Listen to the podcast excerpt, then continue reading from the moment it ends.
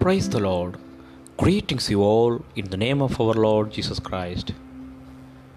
I thank God for this great opportunity to share the Word of God through morning honey drops. For today's devotion, the book of Acts, chapter 11, verse 26. The disciples were called Christians first at Antioch. The gathering in northern Thailand is an interdenominational international church. On a recent Sunday, believers in Jesus from Korea, Ghana, Pakistan, China, Bangladesh, the US, the Philippines, and other countries came together in a humble, third own hotel conference room.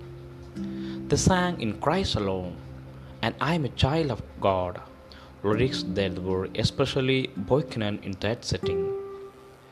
No one brings people together like Jesus does. He has been doing it from the start.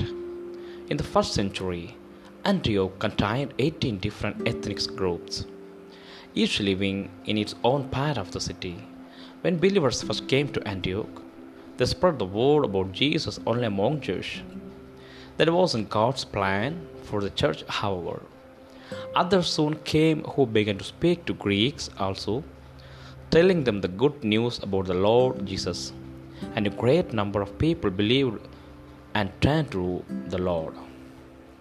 People in the city noticed that Jesus was healing centuries of animosity between Jews and Greeks. And they declared this multi ethnic church should be called Christians or Little Christ.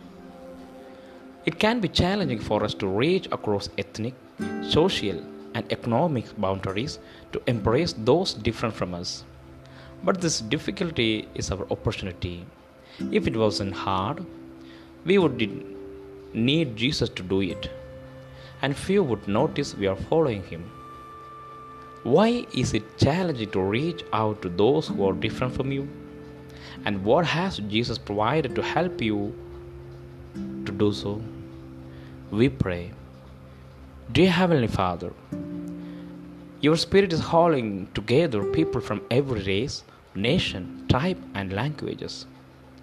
Thank you for including us in your beautiful church. In Lord Jesus' name we pray. Amen. Amen. God bless you all.